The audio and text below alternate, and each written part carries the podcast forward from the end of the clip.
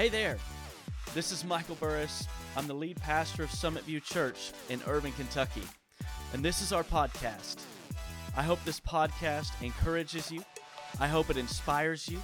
And I hope it helps you to start seeing your life from God's perspective. Thanks for joining us today. Now enjoy the message. Today, we are kicking off our brand new series that is leading all the way up to Easter. So, there's going to be seven weeks that we're in this series, and we're calling it Epic, the greatest story ever told. And so, in this series, we're going to be looking at some of the greatest story that, stories that are told throughout the Bible, and we're looking to capture the power and the impact that each one of these stories has and see how it relates to um, the other stories as in God's grand scheme of His uh, great big story. And chances are, if you guys uh, were in church as a child, you've probably heard these stories before in Sunday school. And they're great stories, and we like to tell these stories. And we're going to be telling stories in this series like um, we tell them in kids' church all the time, um, like uh, Samson, uh, David and Goliath, talking about Jonah and the big fish, uh, Moses and the Red Sea. Some of y'all are like, wait, I thought he was a whale. Jonah and the whale. It never says it was a whale. It's the craziest thing. But we're going to be talking about those stories uh, this, this month and next month, leading up to Easter. And what we're going to be doing over the next few weeks is we're going to take these individual stories and seeing how each one of these stories can apply to our lives today. Because how many of you guys know that the, the, the Word of God, the Bible, is, is said to be living and active? It's just not a historical book that we look at for reference from, from the past, but it's actually um, the Word of God that can change your entire life if you let the power captivate you. And so it'll, it has the power to change your entire life just by reading these stories and by trying to apply these principles to our lives. And for most of us, when we, uh, when we look at our Bible, we see this nice, genuine imitation leather.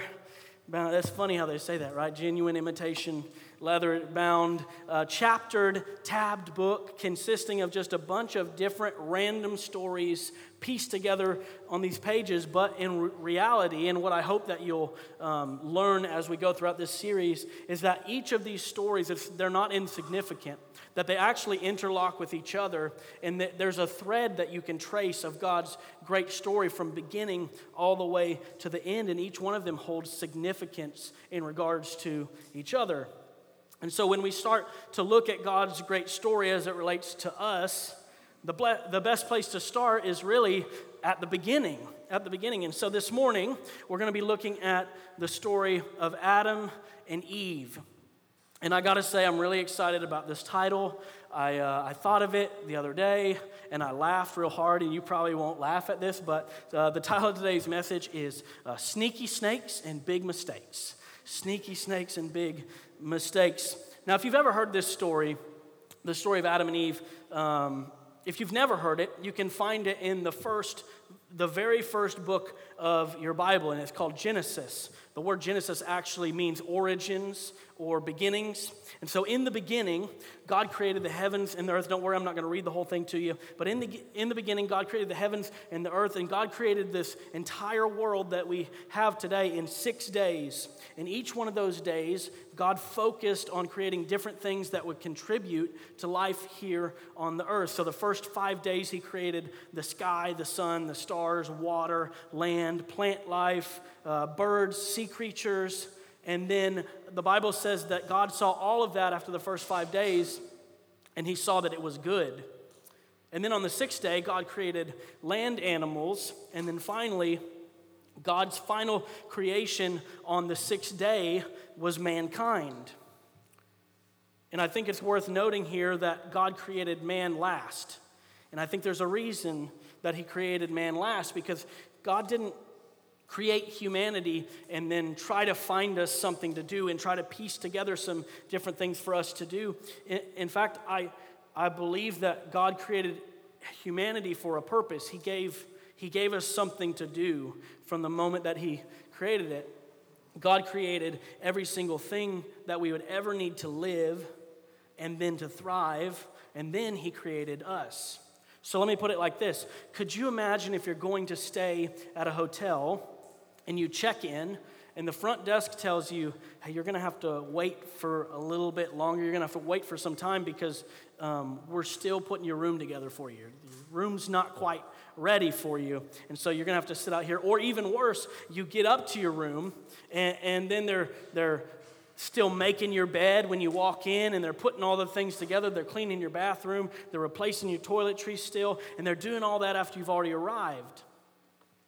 But then there's something special about, there's something honoring when you get somewhere and everything's already been prepared for you. It kind of lets you know that we knew you were coming and so we planned for you. And I think there's an honoring factor, there's a, there's a, there's a factor of that and why God created all of the things that we would step into before He created us. Because He said, I, I was, I'm ready for you. Everything that you need to exist and thrive in this life has been provided for you. And it's, this, it's, and it's ready. So God created everything that mankind needed before He created them. And then on the sixth day, God created a man out of dust, and He named him Adam. And then Adam saw for the, or, and then God saw Adam, and, he, and for the first time, He said something is not good. He said it's not good for man to be alone. And so Adam put, God put Adam into a deep sleep. He, told, he stole one of his ribs out, put him under anesthesia, stole one of his ribs out, and created a woman named Eve, his Adam's partner, her, his helpmate, his wife. And then God created this, this garden called Eden. And in Eden, he placed Adam so that he could work and he could take care of this garden. And I promise you, I'm getting to the point of this story, but I want to give you some back knowledge because there may be people in here that have never heard this story before. So I don't want to assume that, you that you know it. So God created, all, in this garden, he created all kinds of trees to grow up in the garden. And then Genesis 2 says that those trees were pleasing to the eye and they were good for food. But then there are also two other trees separate from those that um, God gave Adam the command. This was the first command in all of Scripture. He said, You can eat from any tree in this garden, but don't go over there and eat from the tree of the knowledge of good and evil, or the you're going to certainly die because God had placed two other trees separate the tree of life and the tree of the knowledge of good and evil. And God said, Hey, you can have all these, but don't eat from these. And so everything was in, in the garden was good. Everything was like real good. You know how I know that? Because Genesis chapter 2, verse 25, uh, one of my favorite verses in the Bible, Adam and his wife were both naked and felt no shame. What a life. You guys know what I mean? Like, what a life it would be. Anyway, save it for Valentine's Day. Got it next week. So we pick up in Genesis chapter 3, and let's start uh, reading there together in verse 1 through 5. It says this Now the serpent was more crafty than any of the wild animals the Lord God had made. He was a sneaky snake. And the serpent represents Satan, the devil, the enemy of your soul today. The serpent was crafty. And the serpent said to the woman, Did God really say you must not eat from any tree in the garden? And the woman said to the serpent, We may eat fruit from the trees in the garden, but God did say, You must not eat the fruit from the tree that's in the middle of the garden, and you must not touch it, or you're, or you're going to die. It's interesting there that she adds on to the command that God gave her because he said, Don't eat from it. And now she's saying, Well, we can't eat from it and we can't. We can't touch it either, but also she, she minimizes what the command that God actually gave her was that you can eat from any tree in the garden. They all belong to you, just not these. And the serpent said, uh, You won't certainly die. The serpent said to the woman, For God knows that when you eat from it, your eyes will be opened, and you'll be like God, knowing good and evil. The irony here is that the serpent said, If you eat from this tree, you're, God just knows you're going to be like him. But the irony here is that Adam and Eve were already created in the image of God. Like the Bible says that when God created Adam and Eve, he created them in his image. So they were already like him. I wonder how many of us are looking to other sources to provide for us an identity that we already possess. You're looking to that man to make you feel valued when you're already created as valuable. You're looking to that job to provide for you a purpose when you were created with a purpose in mind. You're looking for that thing for fulfillment when you've already been filled full of the goodness of God when you were given breath. And we're looking in all these other areas to try to possess an identity that God's already given us. So when the woman saw that the, the, the tree, the fruit on the tree was good and it was pleasing to the eye, um, side note, it wasn't an apple. Crazy to think about. You always have the pictures with, with Eve and Adam eating the apple, but nowhere in, this, in Scripture does it actually say that it was an apple. It could have been any kind of fruit. I don't know. It could have been one of those crazy fruits that you got to chisel out. I don't know what it is. Probably not because she ate it pretty easy.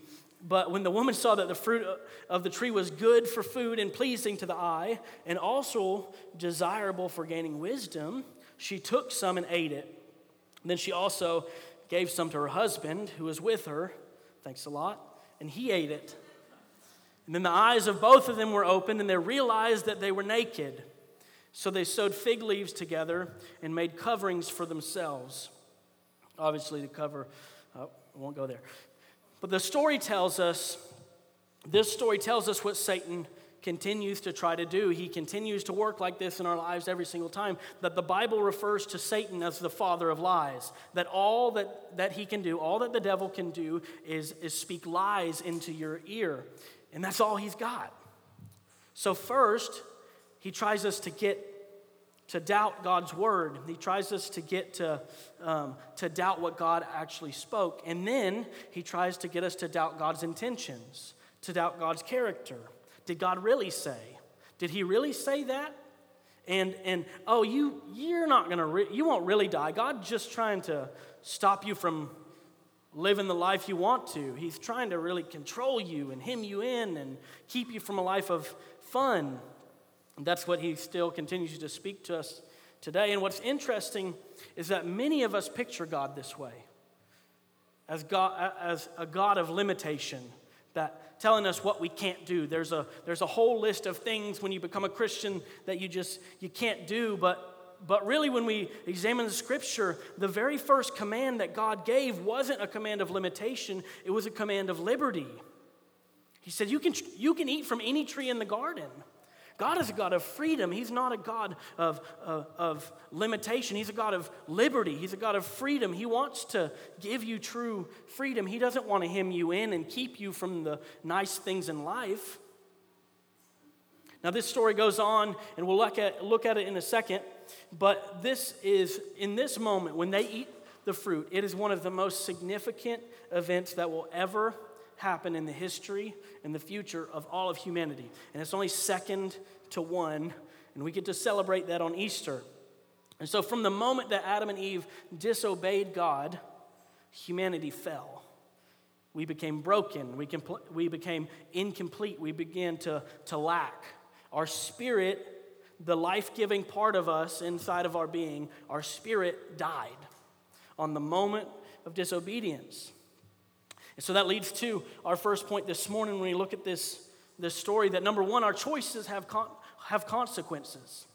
Our choices have consequences. You guys know that. I know that. If you've lived any, any time at all, you guys know that the choices that you make have consequences. Adam and Eve chose to eat this fruit. They knew what God had said, but they chose to give in to, for a momentary pleasure. And now, because of that choice, we see that there was consequences in Scripture that God said to them, now women, women would suffer pain during childbirth. So if you've ever had a kid and you hated your life, you know who to thank now, okay? It will not, not your husband that you're cussing at. You start cussing out Eve, okay? It's her fault. Don't sit back there and, and, and pretend you didn't say some nasty words. We both know you did. Now, that was one thing. Women would have to suffer pain during childbirth. Uh, now, also, there would be a lack of unity that exists between men and women. So, spouses, if you have a lot of arguments, um, you can thank Adam and Eve because there's now there was this disunity that was between them in fact the bible says that eve would start to desire her husband and that's not in the kind of good desire it's like the desire to, to war against and then also the ground because of the decisions the ground would now not produce food easily that have to man is now doomed to a, a life of hard work which is i hate it and, and, and humanity now has an expiration date on the earth. That God's original intention was for humanity to live forever, to never die. But then because of this choice, now they have an expiration date. Now, now we, we, we pass from this earth. And then finally, this is really the most devastating consequence, I think, of all that God pronounced on Adam and Eve that Adam and Eve were then put outside the garden. They were separated from God, not only physically, but they were separated from God spiritually. Now they can't be in relationship with the one who created them. And they were in close relationship before. It said that in the, in, the, in the cool of the day, when the breeze would blow, that God would come and walk with Adam and Eve throughout the garden. And, and because of this choice, now they're separated from Him. They're put outside the garden. And and it says, the Bible says that there, there was an angel that would guard the entrance with a sword. And I don't think I'd want to try him. You know, you might try him. I don't, I'm not going to. But most people use this and take it as God being angry, that God just wants to punish people. But truly, God's reasoning here was not one of punishment, it was one of mercy. When God put Adam and Eve outside of the garden, in verse 22, God says, We can't let them stay here in case they eat from the tree of life and live forever.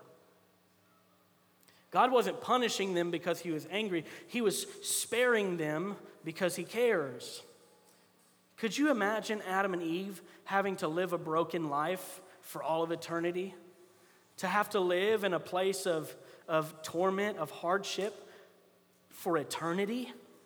It was really merciful that God put them outside of the garden. It wasn't really punishment. God was saving them from an eternity of hard living. And so, just like their choices had consequences, our choices have consequences too. Sometimes we have to reap the fruit of bad choices for years to come.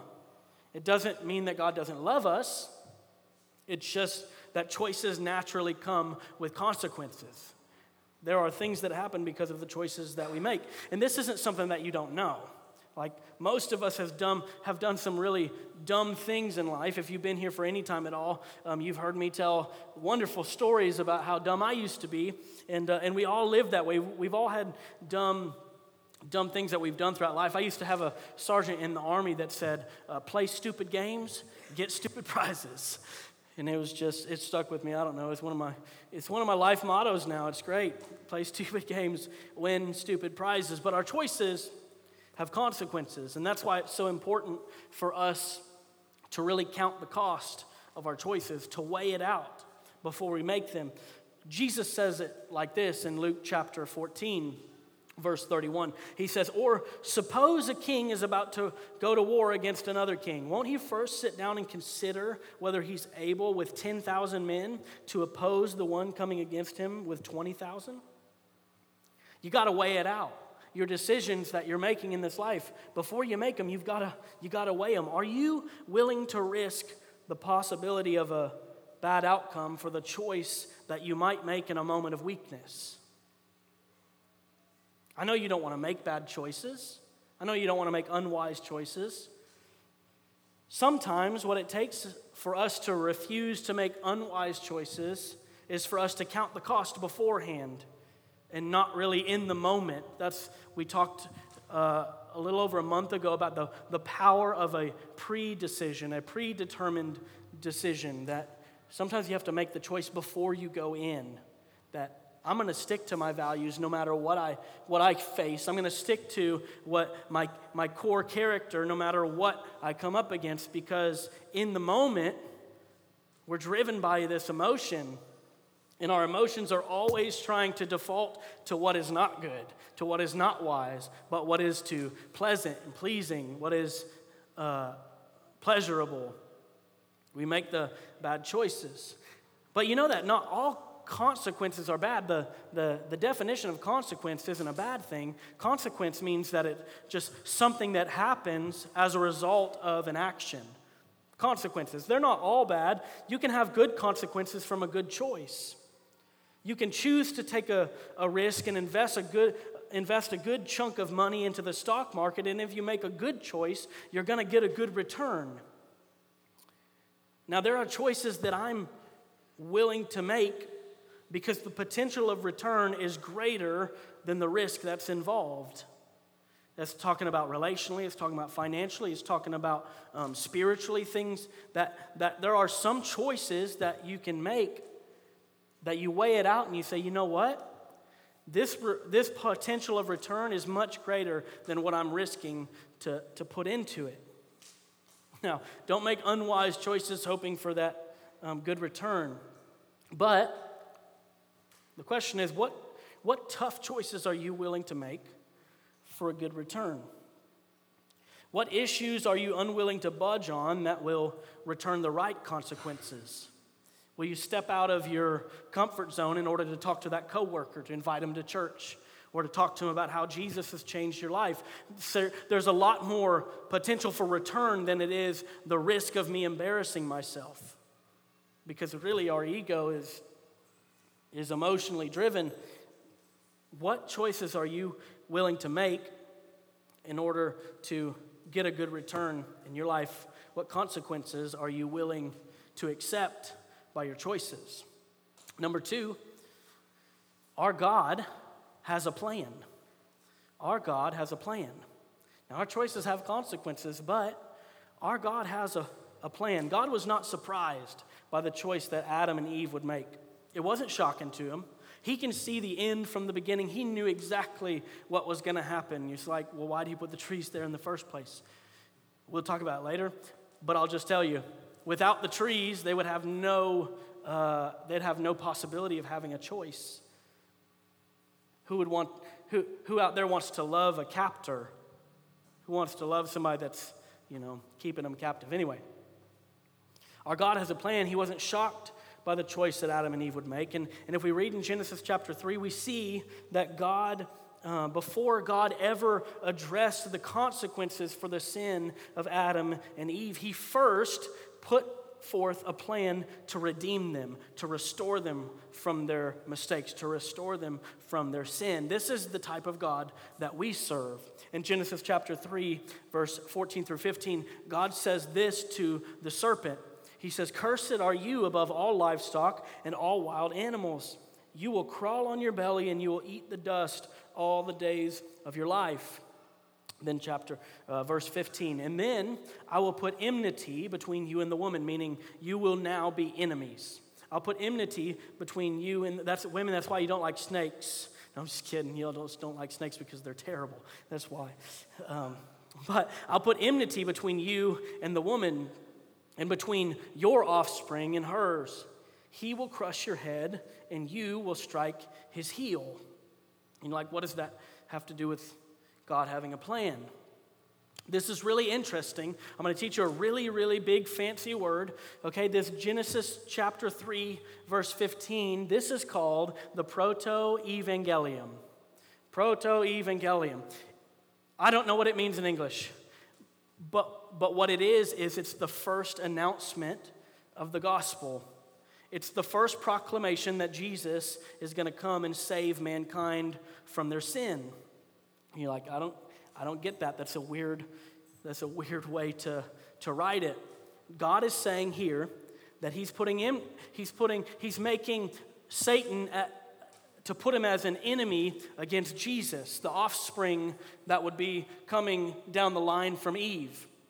And that, that Satan would, would strike Jesus' heel, meaning he's going to wound him but Jesus is going to crush his head. So, where Satan attempts to take Jesus down, what happens is we'll, we'll get all to that on Easter, but, but Satan has this plan to where he's going to try to kill Jesus. And so, he, Jesus is hung on a cross and he's killed for the sin of mankind. But what Satan didn't, didn't know is that in the process of trying to win a victory over Jesus, he actually defeated himself in the process because the death of Jesus was actually the very thing that set him up for our victory today. So as he struck the heel of Jesus, Jesus' heel crushed his head. And this is the first announcement of that in all of Scripture. It wouldn't come till thousands of years later. But this is where the very first sin, the very first mistake, God already had a redemption plan. In fact, Genesis chapter 13, verse 8, refers to Jesus as the lamb that was slain before the foundation of the world. That means that before the world was even created, God knew it was going to happen. And Jesus had already, uh, he'd already decided, I'm going to lay my life down. I know, what they're, I know the choices that they're going to make, the mistakes that, that they're going to make. I'm going to give my life up. Man's not even created yet, but I'm going to go ahead and, and tell you I'll, I'll pay the sacrifice for the things that they're going to do wrong. Before the earth was created, Jesus had already agreed to take our punishment for sin. Because, see, Jesus was always God's plan for man's redemption. From the very beginning of time, Jesus was God's plan for man's redemption. And here's the good news for you yeah, you messed up. It was dumb.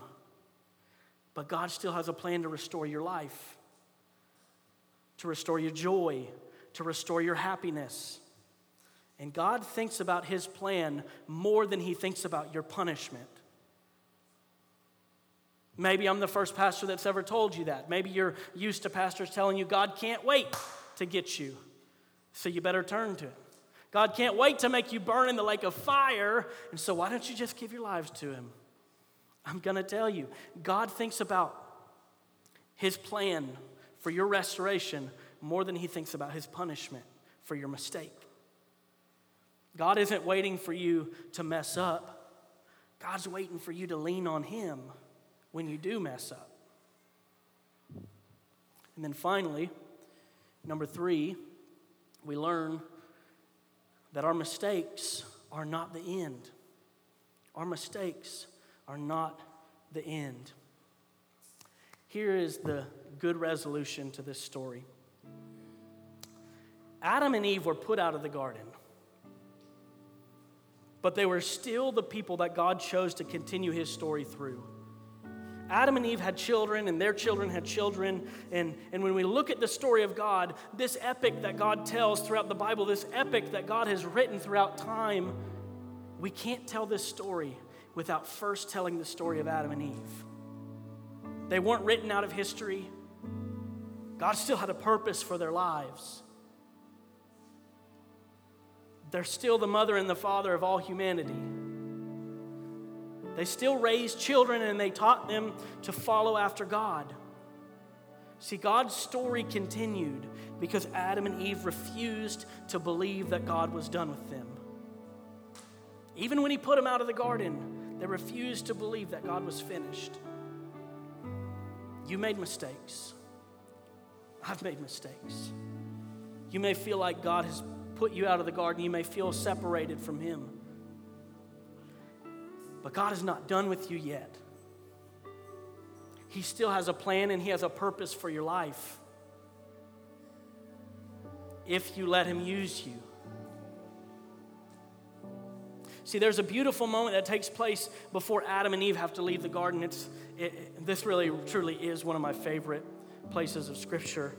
I mean, I like the naked thing too, but this is, this is really good. Sorry. Sorry, Cassie. Um, Genesis chapter 3, verse 21. This is just, it's amazing to me that the Lord God made garments of skin for Adam and his wife, and he clothed them. He made garments of animal skin, and he clothed Adam and Eve. See, Adam and Eve, when they realized what they had done, they tried to cover themselves with fig leaves. It probably provided no protection, probably a little drafty, you know what I mean? Definitely not the warmest thing in the world. But God saw that, and instead, He clothed them with animal skins. Now, there's a lot of spiritual significance to what God did here that God spilled blood, He made a sacrifice in order to clothe humanity in what he provided. See, what happens is, and as we go throughout this whole series, you're going to see that there's something that the Bible refers to as types and shadows of Jesus. You may think you're the hero of this story. We may look at this Adam and Eve and think they're the main characters, but I want you to know this is that all throughout the Bible, there's only one hero Jesus. There's only one hero. He's the only main character of this, and you'll find him somehow in every single story that we can look at. And in this moment, God was foreshadowing the sacrifice that Jesus was going to make for us. But this is an amazing story in the moment because Adam and Eve covered themselves with fig leaves, but God provided for them something better. He provided for them a, a, the skin to, he, he provided their covering. They tried to cover themselves, but He provided what they really needed. See, when we try to cover our mistakes, it's called shame. But when we allow God to cover our mistakes, it's called grace. And God had so much grace. You can try to cover yourselves in fig leaves. You can be burdened by the shame of everything that you've ever done. Every time that you look at that fig leaf, every time you look at the ways that you're trying to cover up the shame and the guilt and the burdens in your life, you're only going to be reminded over and over and over of the things that you've done. Or you can allow God to cover you. You can, uh, you can, you can let Him take care of you. And then the only thing that you're going to be able to think about is not how bad you messed up, but how far God would go to show you that He loves you. The things that He would sacrifice in order to show you that He loves you that He's not done with you yet. Let God cover it, let God take it. Don't hold on to this shame anymore. Don't try to cover yourselves with this fig leaf anymore because it's not going to work. Let God take it, give it to Him. He wants it, He paid the price for it. Your mistake is not the end, your mistake is just another opportunity for God to show you how much He loves you.